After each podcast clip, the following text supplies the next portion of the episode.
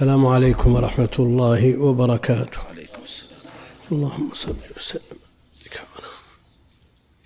سم. الحمد لله رب العالمين وصلى الله وسلم على نبينا محمد وعلى آله وصحبه. قال رحمه الله تعالى كتاب أدب القاضي. ولا يولى قاض حتى يكون بالغا مسلما حرا عدلا علما. كذا عندنا يا شيخ. لعلها عالما. بالغا عاقلا. عاقلا ليست عندنا. وعدلا ليست عندي إلا بعد. حرا عدلا. أعد أعد من أول. ولا يولى قاض حتى يكون بالغا مسلما حرا عدلا عالما ورعا عاقلا. فقيها فقيها ما عندك؟ لا قبل ورعا في تقديم وتأخير لأنه حتى يكون بالغا عاقلا مسلما حرا عدلا عالما فقيها ورعا؟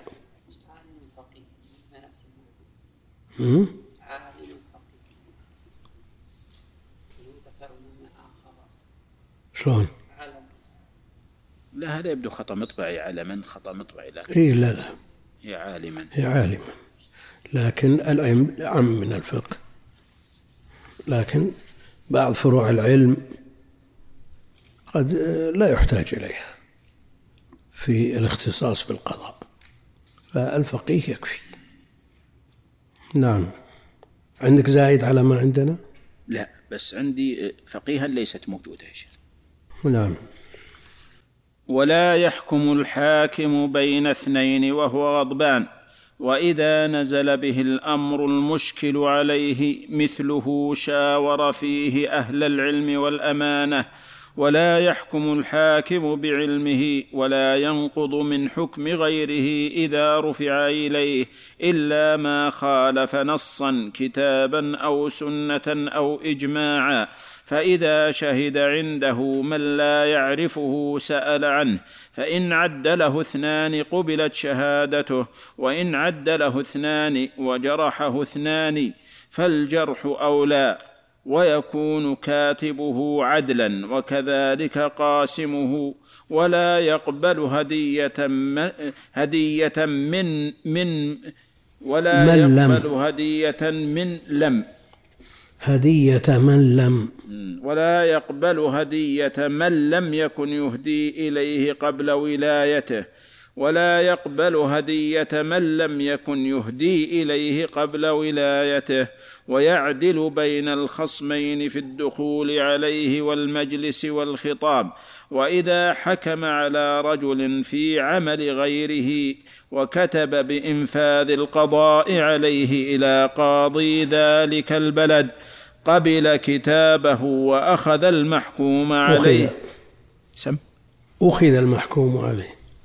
وأخذ المحكوم عليه بذلك الحق ولا يقبل الكتاب إلا بشهادة عدلين يقولان قرأه علينا أو قرئ علينا بحضرتنا عليه أو قرئ. قرئ عليه بحضرتنا فقال اشهدا على أنه كتابي إلى فلان. ولا تقبل الترجمة عن أعجمي تحاكم إليه إذا لم يعرف لسانه إلا من عدلين يعرفان لسانه. وإذا عزل فقال قد كنت حكمت في ولايتي لفلان على فلان بحق قبل قوله وأمضي ذلك الحق ويحكم على الغائب إذا صح الحق عليه والله أعلم. وإذا أتاه شريكان؟ سم. وإذا أتاه شريكان؟ لا ما عندنا هذا في ريع ونحوه. ها؟ فصل. هذا في كتاب القسمة عندنا أحسن الله إليك. لا لا هذا مدرج فيه. وبعده كتاب الشهادات؟ عندنا كتاب القسمة قبل كتاب الشهادات. شو؟ الحمد لله رب العالمين وصلى الله وسلم وبارك على عبده ورسوله نبينا محمد وعلى آله وصحبه أجمعين. أما بعد ترتيب المؤلف لهذا الكتاب الذي هو كتاب القضاء ترتيب لا يسلم من انتقاد. فترجم الترجمة الكبرى كتاب أدب القضاء وسيأتي كتاب الأقضية. وسيأتي كتاب الشهادات وكتاب الدعاوى والبينات. هي تحتاج إلى ترتيب ولكن عذر المؤلف أنه أول متن في هذا المذهب. وجرت العادة عند أول من يتولى العمل أنه يستدرك عليه يستدرك عليه من يأتي بعده. والمتون كما اطلعنا عليها حسب ترتيبها تزداد إتقانا وضبطا وتحريرا كل ما تأخرت. كل واحد ينتقد الذي قبله ويتلافى ما عليه من ملاحظة ثم يأتي الذي بعده كذلك والذي بعده إلى آخر المتون الفقهية في المذاهب كلها. تجد نقص وخلل في المتون الأولى لأنها ألفت وكل تأليف من تأليف البشر يرد عليه ما يرد من الانتقادات. لكن كلما تتابع الزمان وتتابع أهل العلم على قراءة الكتب وتحريرها قلت هذه الملاحظات عليها. تقل هذه الملاحظات وإلا عندنا في هذا الباب والذي يليه في ترتيبها خلل كبير. كتاب أدب القاضي. أول شيء أدب. ثم قال ولا يولى قاض حتى يكون بالغا عاقلا. هذا من أدب القاضي ولا من شروط القاضي؟ من شروط. من شروطه. والأدب الخلق. أدب القاضي أخلاقه. والأدب يقسم إلى أو قسمين. إلى قسمين أو ينقسم قسمين أدب نفس وهو المتعلق بالأخلاق وهو الذي يعنى به أهل العلم الربانيين المتمسكين بالكتاب والسنة. وفيه مؤلفات لأهل العلم ينبغي لطالب العلم أن يحرص عليها ويتخلق ويتأدب بما جاء فيها. الآداب الشرعية لابن مفلح ومنظومة الآداب لابن عبد القوي وشرحه وكتب في هذا الباب معروفة. هناك ما يسمى الأدب ومع الأسف هو الذي أخذ الاسم العرفي. أخذ الاسم العرفي لهذه الكلمة وحقيقته ضد الأدب ونقيض الأدب. يعني كتب الأدب وش يمثلها عند عند الناس. الأغاني مثلا. وهو من أسوأ الكتب. فيه سوء أدب لكنهم يقولون أدب. وإذا قسموا الأدب إلى أدب النفس وهذا الذي ينبغي أن نحرص عليه وأدب الدرس والذي فيه ألفت المؤلفات الكثيرة والكبيرة التي تبلغ عشرات المجلدات فهو من باب تأديب الإنسان في المجالس بحيث يجد ما يقضي وقته بين الناس ويملأ المجلس وإن كان في بعضه سوء. هذا الذي شهروه على أنه الأدب. وإذا قالوا في الجامعات قسم الأدب فهم يعنون هذا. فهم يعنون هذا. ولذا يحتار الإنسان عند ترتيب مكتبته. أين يضع كتاب الآداب الشرعية؟ يضع في قسم الأدب ها؟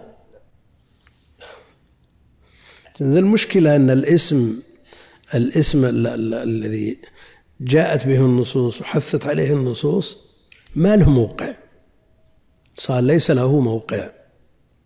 عندك الآداب الشرعية ومنظومة الآداب وشرح منظومة الآداب والمنظومة الميمية في الوصايا والآداب العلمية وغيرها من في هذا الباب لا تستطيع أن تصنفها مع كتب الأدب لأن الاسم أخذ واصطلح عليه وصار العرف عند أهله والاصطلاح الخاص بهذا هو لما صنف فيه أولئك الذين هم من أبعد الناس عن الأدب. وممن صنف في الأدب وشهر في العصور المتأخرة من كتب بقلمه ينتقد صاحب زهر الآداب. زهر الآداب في الجملة من أنظف كتب الأدب الحصري. ينتقده. ينتقد المؤلف ليش؟ لأنه أخلى كتابه من المجون. ويقول وقد أغفل جانبا حيويا من جوانب الحياة ثم قال والحياة تفقد حيويتها حينما تكون هدى خالص أعوذ بالله. هذا أدب. يقول وأذهب إلى أبعد من ذلك فأزعم أن بعض الغي رشد. هذا الأدب. تراه ما هو نجم ولا قمر شمس في عالم الأدب الحديث. هذا اللي يقول هذا الكلام. على كل حال كتب الأدب تقرأ ويفاد منها. على حذر. وبعض القصص التي فيها شيء من الإسفاف شيء من الهبوط يحجب عنها من لا يحتملها من الشباب والصبيان وما أشبه ذلك حتى النساء. وإلا ذكرنا مثالا يبين أن أهل العلم يهتمون بهذه الكتب. وأنا رأيت كتاب الأغاني عليه ختم لعالم من كبار علمائنا ختمه عليه تعليقاته. الحافظ بن حجر في قول أبي حاتم الرازي في جبارة بن المغلس بين يدي عدل بين يدي عدل هذه قالها في جبارة بن المغلس. العراقي يقرأها بين يدي عدل ويقول إن أبا حاتم يوثق جبارة بن المغلس. وش اللي جعل ابن حجر يتوقف في كلام الحافظ العراقي؟ أن جميع العلماء جرحوه وأبو حاتم من أشدهم. يقول مستحيل يعدل هذا الرجل. كان الحافظ العراقي يقرأها بين يدي عدل. حافظ الحجر مستحيل. أبو حاتم من أشد الناس في التجريح. ويقول في جبارة بن مغلس وهو هالك شديد الضعف يعدله مستحيل. أوجس أوجد عنده وقفة. فبحث عن أصل الكلمة. يقول فقرأت في كتاب الأغاني. فقرأت في كتاب الأغاني أن إبراهيم ابن الرشيد على مأدبة فيها طاهر. القائد وطاهر أعور ويأكلون يمزح إبراهيم هذا صغير. أخذ هندبات. مقرعه ولا كوسة ولا باذنجان ولا شيء فضرب بها عين طاهر السليمة. فاشتكاه إلى أبيه وقال ضربني في عيني كذا والأخرى بين يدي عدل. وش صارت؟ مسك طرف الخيط. وزاد في البحث فقرأ في أدب الكاتب لابن قتيبة معروف. العدل ابن سعد ابن جزء العشيرة. ابن العدل بن العدل بن جزء بن سعد العشيرة. كان على شرطة تبع. فإذا أراد تبع أن يقتل أحد سلمه إلى العدل. فقال الناس بين يدي عدل معناه أنه هالك. وصل إلى نتيجة بواسطة كتب هذا الكتاب الخايس كتاب الأغاني.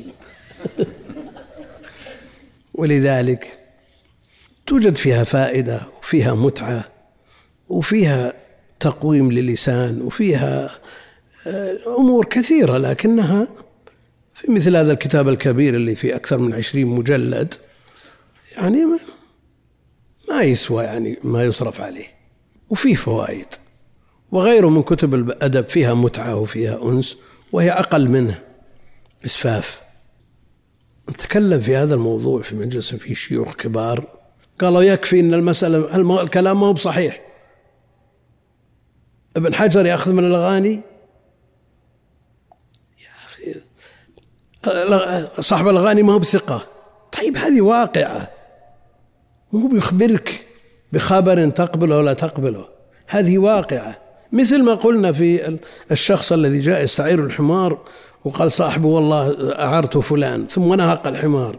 وقال تصدق الحمار وتكذبني؟ ما هي مسألة ما هي مسألة تصديق وتكذيب في هذا المجال. مسألة واقع. والمقدمات التي يبنى عليها بعض الأشياء قد تختلف عن النتائج. قد تقبل مقدمة لكن النتيجة لا تقبلها مباشرة من شخص لا ترتضيه أدب القاضي. بنشرح على ما ذكر المؤلف ولا الترتيب سيأتي في خلل. القضاء بيان الحكم مع الإلزام به. بيان الحكم مع الإلزام به. بخلاف الفتوى التي فيها بيان الحكم من غير إلزام. الفتوى بيان حكم من غير إلزام والقضاء بيان الحكم مع الإلزام. قال رحمه الله ولا يولى قاض من الذي يوليه؟ ولي الأمر قاض حتى يكون بالغا الصبي لا يصلح للقضاء لا يصلح للقضاء لأنه ما دام قلم التكليف لم يجري عليه لا يؤمن أن يجور لأنه غير مكلف. فلا بد من أن يكون بالغا يعني مكلفا عاقلا. المجنون ها؟ نعم. المجنون كيف يتصور المسائل والقضايا والدعاوى ويحكم على ضوئها؟ ها؟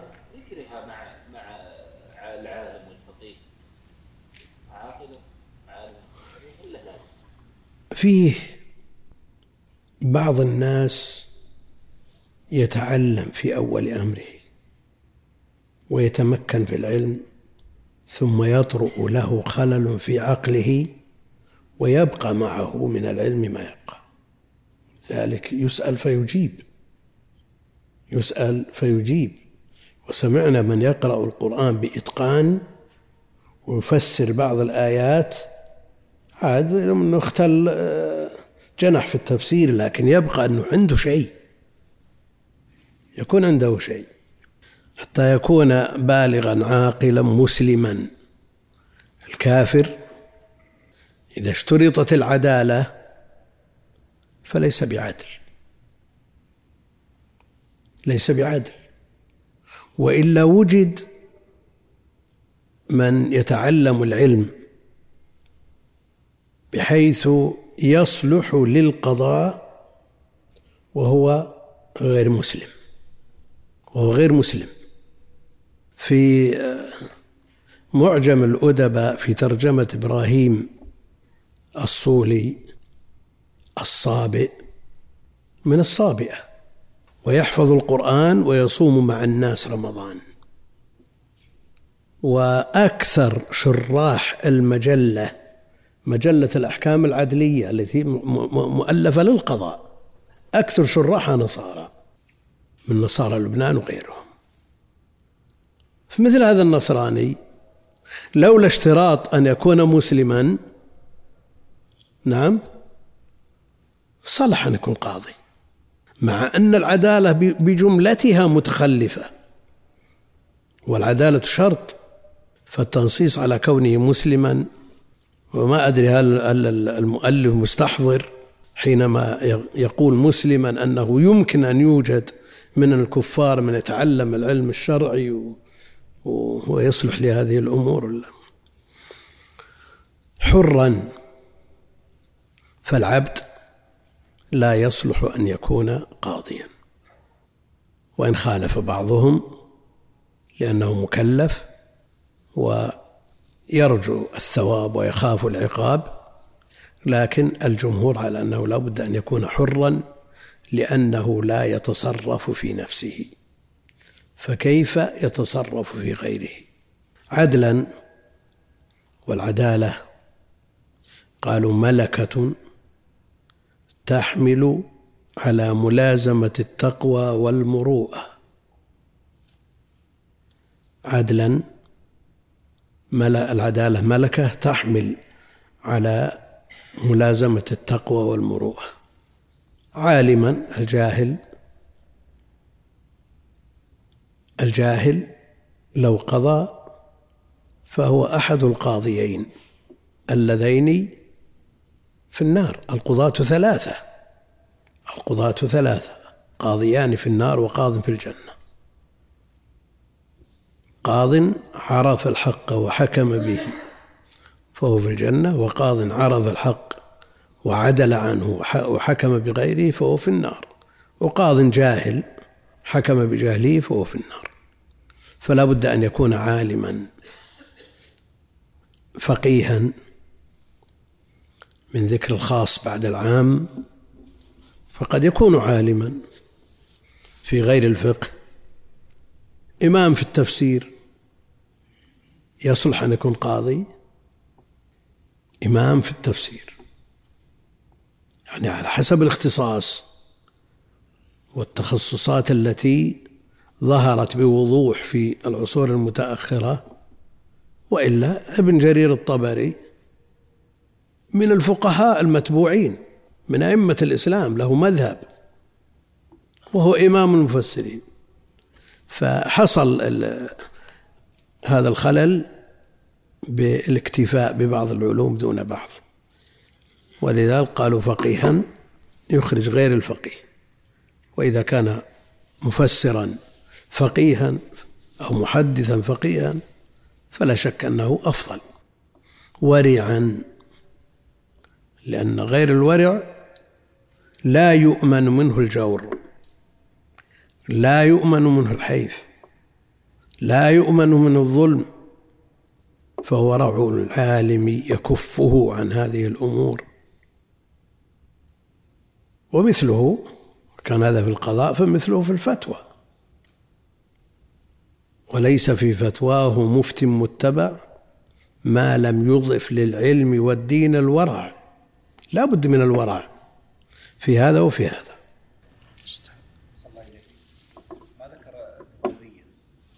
وين؟ اي لا بد منها. لا بد أن يكون ذكرا. والأوصاف كلها أوصاف ذكور.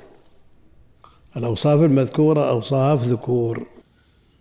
بالغا عاقلا مسلما حرا عدلا. ما هو متصور أنه بيجاب امرأة تحكم بين الناس. ها؟ ما متصور رحمهم الله.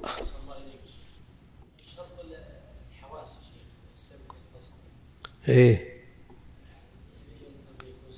هم يشترطونها في الإمام أن يكون كامل الحواس. وكل ما يوجد أو يحدث خللا في الحكم يشترط انتفاؤه. طيب أعمى. يصلح قاضي تقدر تقول لا؟ إيش ها؟ صحيح؟ كل شيوخنا وهم المفتون. الشيخ محمد إبراهيم والشيخ بن حميد والشيخ بن باز وكل الكبار ذولا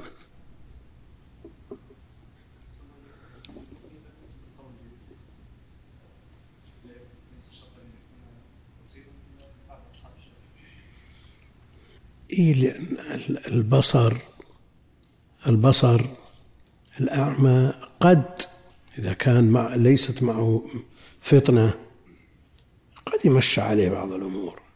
لكن في الغالب أنه إذا كان أعمى تكون الفطنة زائدة وهذا مشاهد.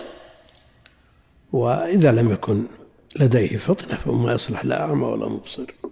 لابد من أن يكون فطنا ويضحك عليه الخصوم. قال ولا يحكم الحاكم بين اثنين وهو غضبان. ما قالوا زاهدا؟ قالوا ورعا. لماذا؟ يشترط أن يكون زاهد. ها؟ يشترط أن يكون زاهد. الورع يشترط أن يكون ورع. حيث لا يقدم على شيء حرمه الله عليه زاهد في يده أموال الدنيا ويخرج ما أوجب الله عليه. هل نقول يزهد في الدنيا ويترك هذه الأموال؟ لذلك لما قيل لسفيان الثوري أنت زاهد؟ قال لا الزاهد عمر بن عبد العزيز ما هو أنا أنا ما عندي شيء أزهده الله المستعان قال رحمه الله ولا يحكم الحاكم بين اثنين وهو غضبان. لماذا؟ لأنه لا يتمكن من التصور. تصور القضية ليحكم فيها بحكم مطابق صائب لأن الغضب يغطي على عقله بحسب درجته. قد جاء النهي عن ذلك في الحديث الصحيح. فلا يقضي وهو غضبان كما أنه لا يقضي وهو مشوش الذهن بأن يكون حاقنا أو في مكان شديد الحر أو في مكان شديد البرد لأنه في شغل عما هو بصدده. هذه الأمور تشغل باله. فلا يتمكن من النظر. شخص تعود على شيء من المشروبات أو المأكولات بحيث لا يتم له النظر حتى يأكل أو يشرب من هذه الأمور. بعض الناس القهوه تحدث عنده إرباك كبير. وينقل عن بعض الجهات من الشيوخ في بعض الجهات. يقول إن القاضي يعني أقصد الذي تعود على الدخان وفي بلدهم كثير. يقول لا يتيسر له النظر حتى يبطل بكت كامل. نسأل الله العافية. هل يلحق هذا؟ لأن هذا الأصل ألا يعين في القضاء. لكن إذا كان الحكم عندهم بالجواز وش تقول؟ ها؟ هو ما يستطيع أن ينظر. ها؟ القات والشم والدخان كله عند الشوكاني حلال رحمة الله عليه. وله رسالة في هذه. وبعض الجهات الثانية كذلك. تعرفون الغاية غاية المنتهى؟ ها؟ نعم. الشيخ يعرف هاي.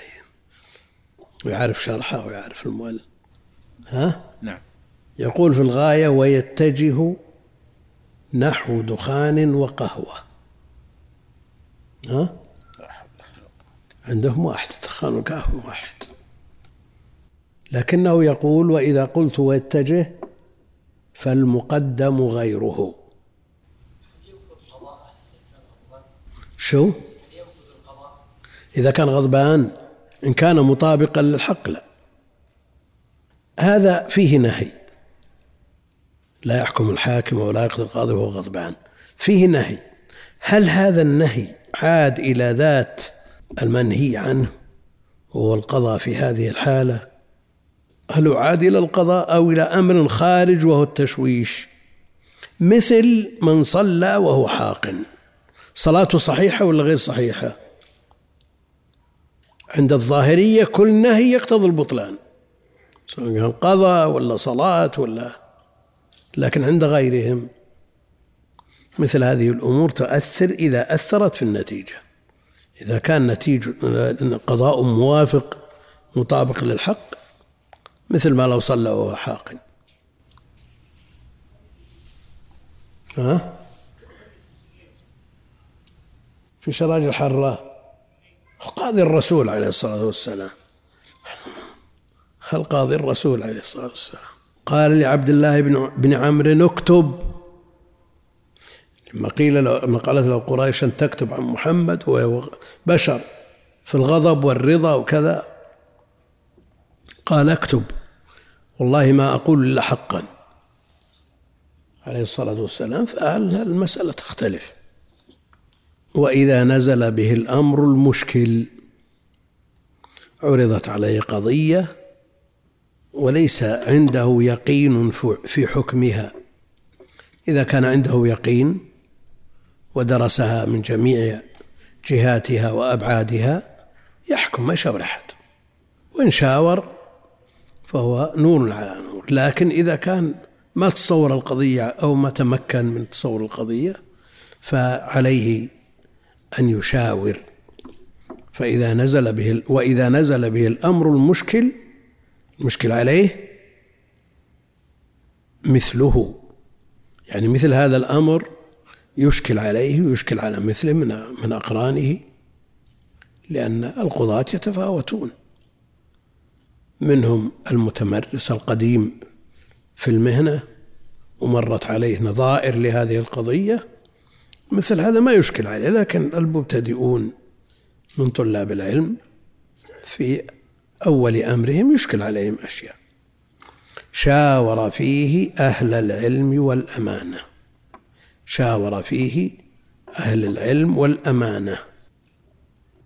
المسألة مسألة العنز جت يوم السبت. ها؟ أو الأحد الأحد ما في درس السبت. يوم الشيخ موجود. مسألة في عنز قضية في عنز. حارت ودارت ويمين ويسار وطالت. قال واحد من القضاة أحيلوها علي. أحيلت إليه مع المراسل حق المحكمة مع الملف حق القضية. التفتت العنز إلى الملف فأكلته. والملف فيه دبوس اعترض في حلقها فماتت. انتهت القضية.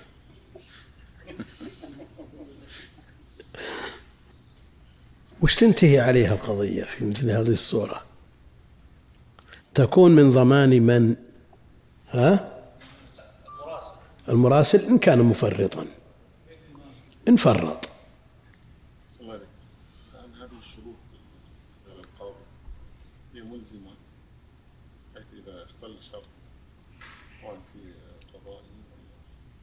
يعني مثل ما قالوا في الحاكم الأصل فيه هذه الشروط لكن اختل شرط.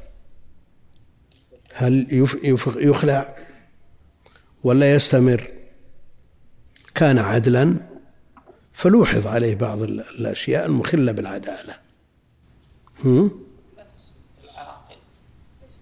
مش العاقل بينجن ويستمر؟ لا لا.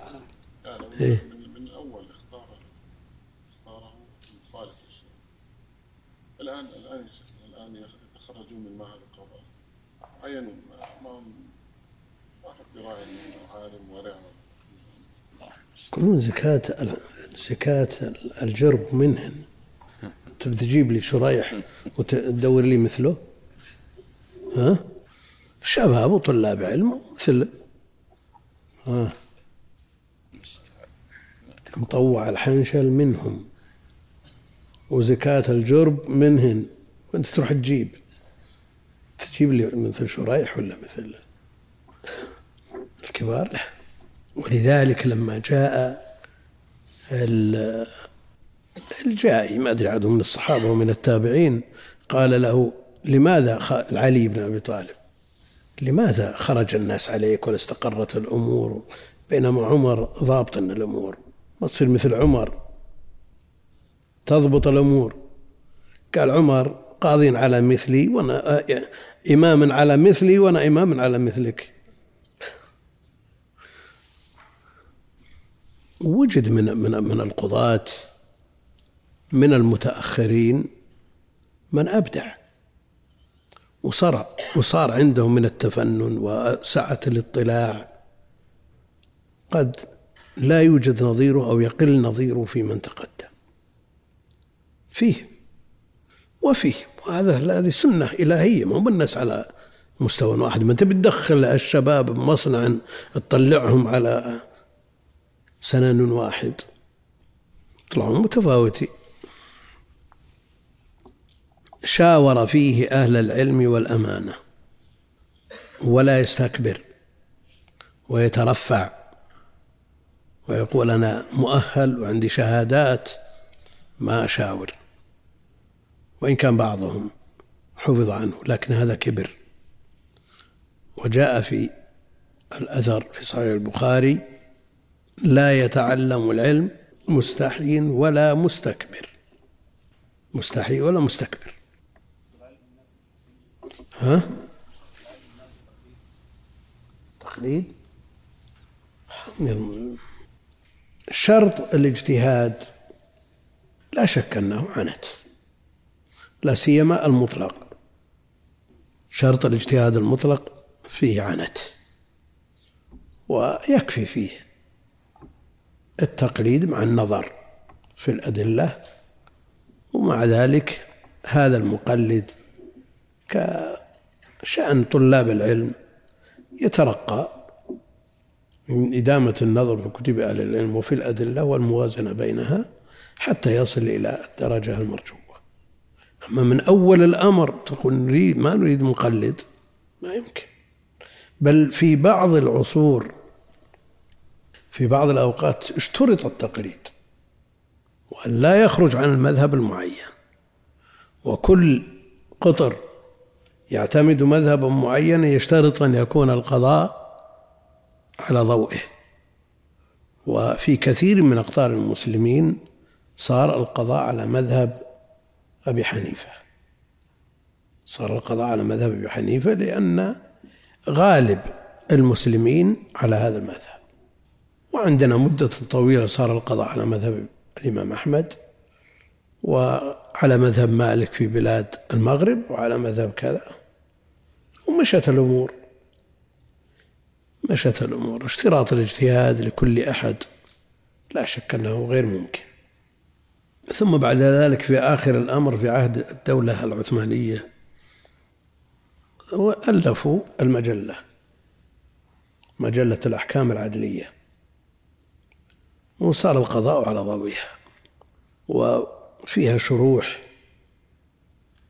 عليها شروح مطولة ومتوسطة ومختصرة وعلى طريقة التقنين مواد المادة الأولى المادة الثانية المادة كذا وتصدر بقواعد فقهية. والله المستعان.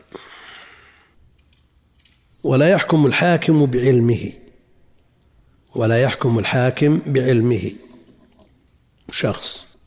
يعرف أن فلانا اشترى هذا البيت من فلان يعرف هذا. قاضي يعرف أن فلان من الناس اشترى هذا البيت من فلان أو هذه المزرعة من فلان. ثم أراد فلان أو خوصم فلان من قبل شخص آخر يدعي أن هذا البيت له والقاضي يدري. قالوا ليس له أن يحكم بعلمه وهذا قول الأكثر. قال بعضهم يحكم بعلمه كما يحكم بعدالة الشاهد كما يحكم في في المقدمة يحكم في النتيجة. وهو مؤتمن على هذا. ومن هؤلاء القاضي شريح. لما تخاصم عنده اثنان فادعى أحدهما ورد الآخر. والقاضي يعلم أن المحق في هذه القضية فلان فحكم له. فقال الآخر أين البينة التي حكمت بها؟ قال شهد عليك ابن أخت خالتك. إيش معناه؟ شهد على نفسه. ها؟ شهد على نفسه. قال رحمه الله ولا يحكم الحاكم بعلمه. لأنه مأمور بالمقدمات الشرعية التي حكم بها النبي عليه الصلاة والسلام بالبينات والأيمان فالبينة على من ادعى واليمين على من أنكر. فلا بد من البينات. هناك قرائن تقوى حتى تصل إلى أن توجد طمأنينة وارتياح للحكم بدعوى المدعي ولكنها لا تكفي. ابن القيم ذكر بعض القرائن التي يحكم بها ولكن الأصل البينات البينة على المدعي واليمين على من أنكر. والمدعي جانبه أضعف من المدعى عليه. ولذلك طلبت منه البينة.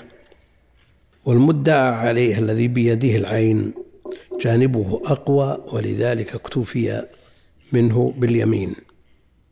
إذا كان المدعى عليه إذا طلبت من بحيث إذا طلبت منه البينة نكل. قال الله ما ما أنا بحالف ضعف جانبه. ضعف جانبه فطلبت اليمين على ممن؟ من المدعي. والعلماء يختلفون في رد اليمين. رد اليمين على المدعي. هل ترد اليمين على المدعي أو لا ترد؟ إذا نكل المدعى عليه. لماذا طلبت اليمين؟ أولا لماذا طلبت البينة من المدعي؟ لضعف جانبه. واكتفي باليمين من المدعى عليه لقوة جانبه. لما نكل المدعى عليه ضعف جانبه لأن ما تردد إلا عنده شيء. عنده شيء. قد يكون القضية ما تسوى أن الإنسان يحلف عليها فيتورع عن ذلك وينكل عن اليمين ويطلبها من المدعي. والمسألة في رد اليمين على المدعي مسألة خلافية بين أهل العلم لكن القول بها متجه.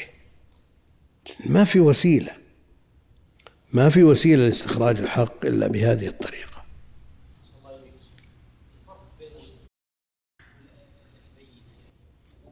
البينة الشهود. الأصل في البينة ما يبين الحق. ما أبان الحق فهو بينة.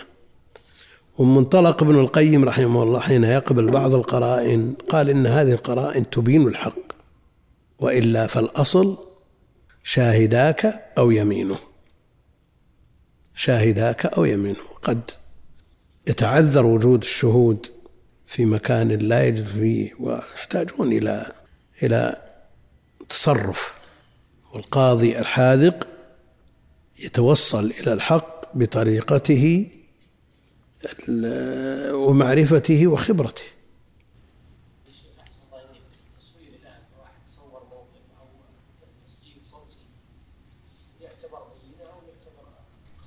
هذا إذا لم يكن إذا إذا أمنت اللي يسمونها الدبلجة وتقليد الأصوات كل هذا وارد. يعني هناك تقليد الأصوات وهناك تقليد الخطوط. ووجد شخص في يوم شديد البرد على ضفة نهر يكتب ورقة. قيل له ما الذي دعاك إلى هذا؟ أتروح لمكان دافئ علشان تكتب. قال أنا أزور على مرتعش.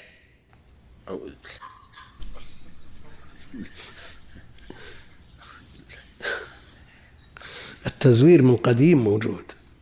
تقليد الأصوات وأيضا الخطوط كلها موجودة والقاضي بح... ب... عندنا قضاة ولا ما عندنا؟ الأصل تكون عندنا موجود. ها؟ وين؟ القرائن بابها أوسع لكن لا يحكم بها إنما تدل على شيء منها. على ما يقولون العوام تمسك طرف الخيط. ولا يحكم الحاكم بعلمه ولا ينقض من حكم غيره إذا رفع إليه. يعني مدعى عليه جاء بورقة فيها حكم له في هذه القضية من قاض سابق يحكم به. لأنه القاضي الأول حكم باجتهاده والاجتهاد لا ينقض باجتهاد. يستثنى من ذلك إذا خالف الكتاب إذا خالف القرآن حكم خالف القرآن فهذا ينقض. أو السنة أو السنة. إذا خالف السنة الصريحة كذلك. مثال شخص وهب أحد أولاده وهب أحد أولاده أرض ولا سيارة ولا شيء. هو يلزمه التعديل في هذه الهبة وهذه العطية. يلزمه اتقوا الله واعدلوا بين أولادكم. أشهد على هذا غيري لا تشهدني على جور. لكن من المذاهب من يصحح مثل هذه الهبة إذا قبضت. من يصححها إذا قبضت. فحكم به على ضوء هذا المذهب. وجاء القاضي الثاني جاءت الوثيقة إلى القاضي الثاني وفيها تصحيح هذه الهبة والحكم لمن هي بيده هل للقاضي الثاني أن يورد الأدلة في حديث النعمان وينقض الحكم أو يقول مسألة اجتهادية وحكم بها وتولى حارة ها؟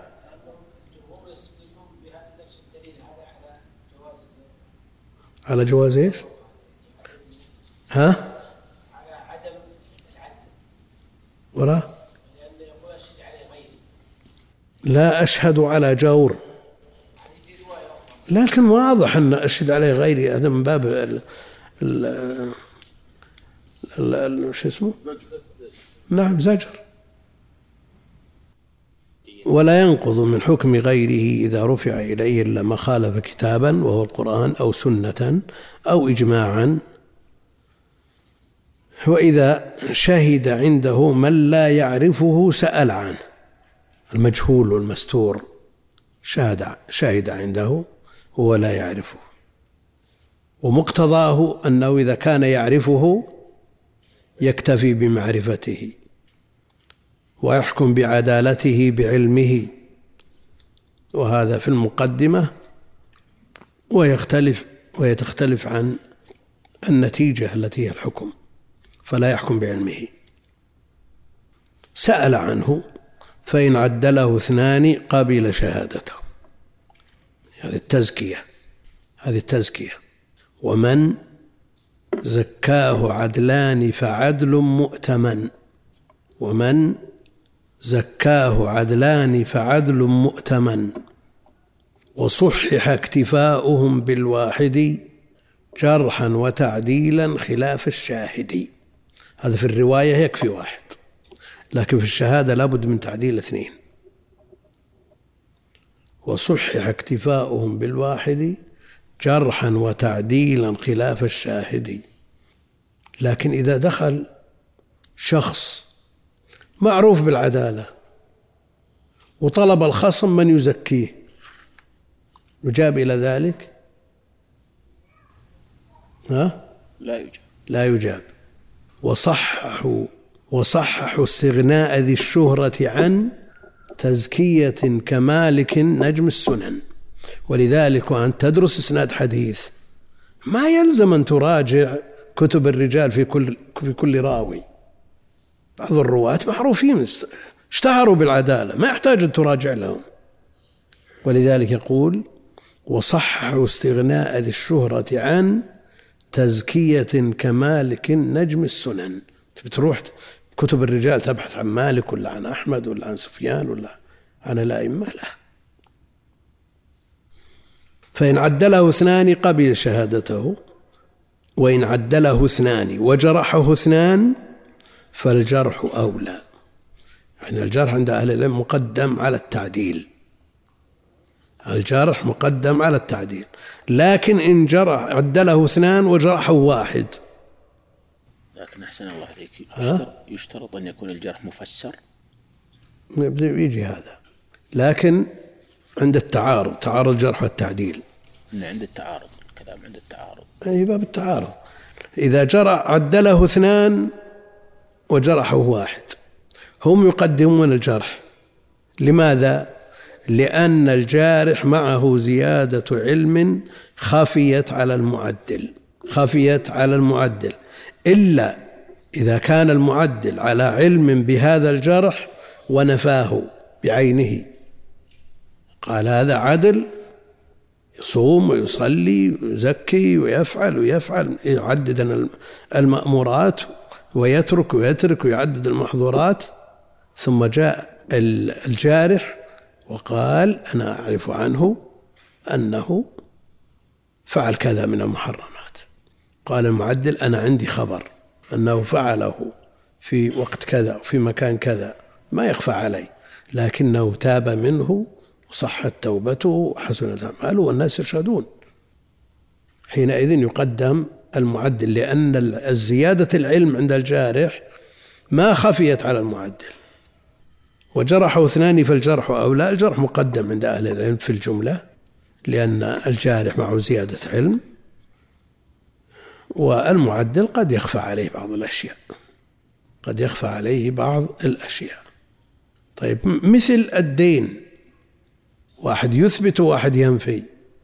المثبت مقدم على النافي. إلا إذا قال النافي أنا أعرف أنه استدان من فلان في كذا وكذا وأعرف أنه سدد هذا الدين ورد هذا الدين عليه.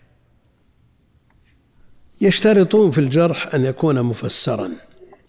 يشترطون في الجرح أن يكون مفسرا لأنه لا يؤمن أن يكون الجارح غير عالم بأسبابه فقد يجرح بغير جارح. كما جرح بعض الرواة. قيل له قال رأيت يركض على برذون هذا غير جارح. وفيه أشياء في كتب المصطلح أشياء من هذا النوع كثير. المقصود أن الجرح يستفصل فيه فقد يجرح بغير جارح. ويكون كاتبه عدلا. ويكون كاتبه عدلا إذا لم يكن عدل لا يؤمن أن يزور. لا يؤمن أن يزور في السجل أو في الصك والقاضي ما هو متابع كل شيء عليه أن يتابع ويقرأ وبدقة لكن قد تطول الأمور وتطول آمادها وحينئذ لا بد أن يكون الكاتب عدلا وكذلك القاسم القاضي لا بد أن يتفرغ للقضاء. فلو قلنا القاضي يتولى القضاء ويتولى الكتابة والسجلات ويصحح ويحرر ويقسم حينما يحتاج إلى القسمة كلف. وضاعت أوقاته لا سيما عند كثرة القضايا. فيتخذ كاتب ويتخذ قاسم. في أمور تحتاج إلى قسمة. ويكون القاسم أيضا عدلا يكون القاسم عدلا بحيث لا يجور فيزيد بعضهم على بعض. ولا يقبل هدية من لم يكن يهدي إليه قبل ولايته. ولا يقبل هدية من لم يكن يهدي إليه قبل ولايته. من كان يهدي إليه قبل الولاية يكون هذا أمر متبع ومعروف ومتعارف ومتداول ولا فيه تهمة. ليس فيه تهمة. لكن إذا كان لا يعرفه إلا بعد الولاية صار يهدي إليه. التهمة قائمة أنه أهدى إليه من أجل أن يميل معه ويحيف معه. والله أعلم. اللهم صل وسلم على عبدك ورسولك.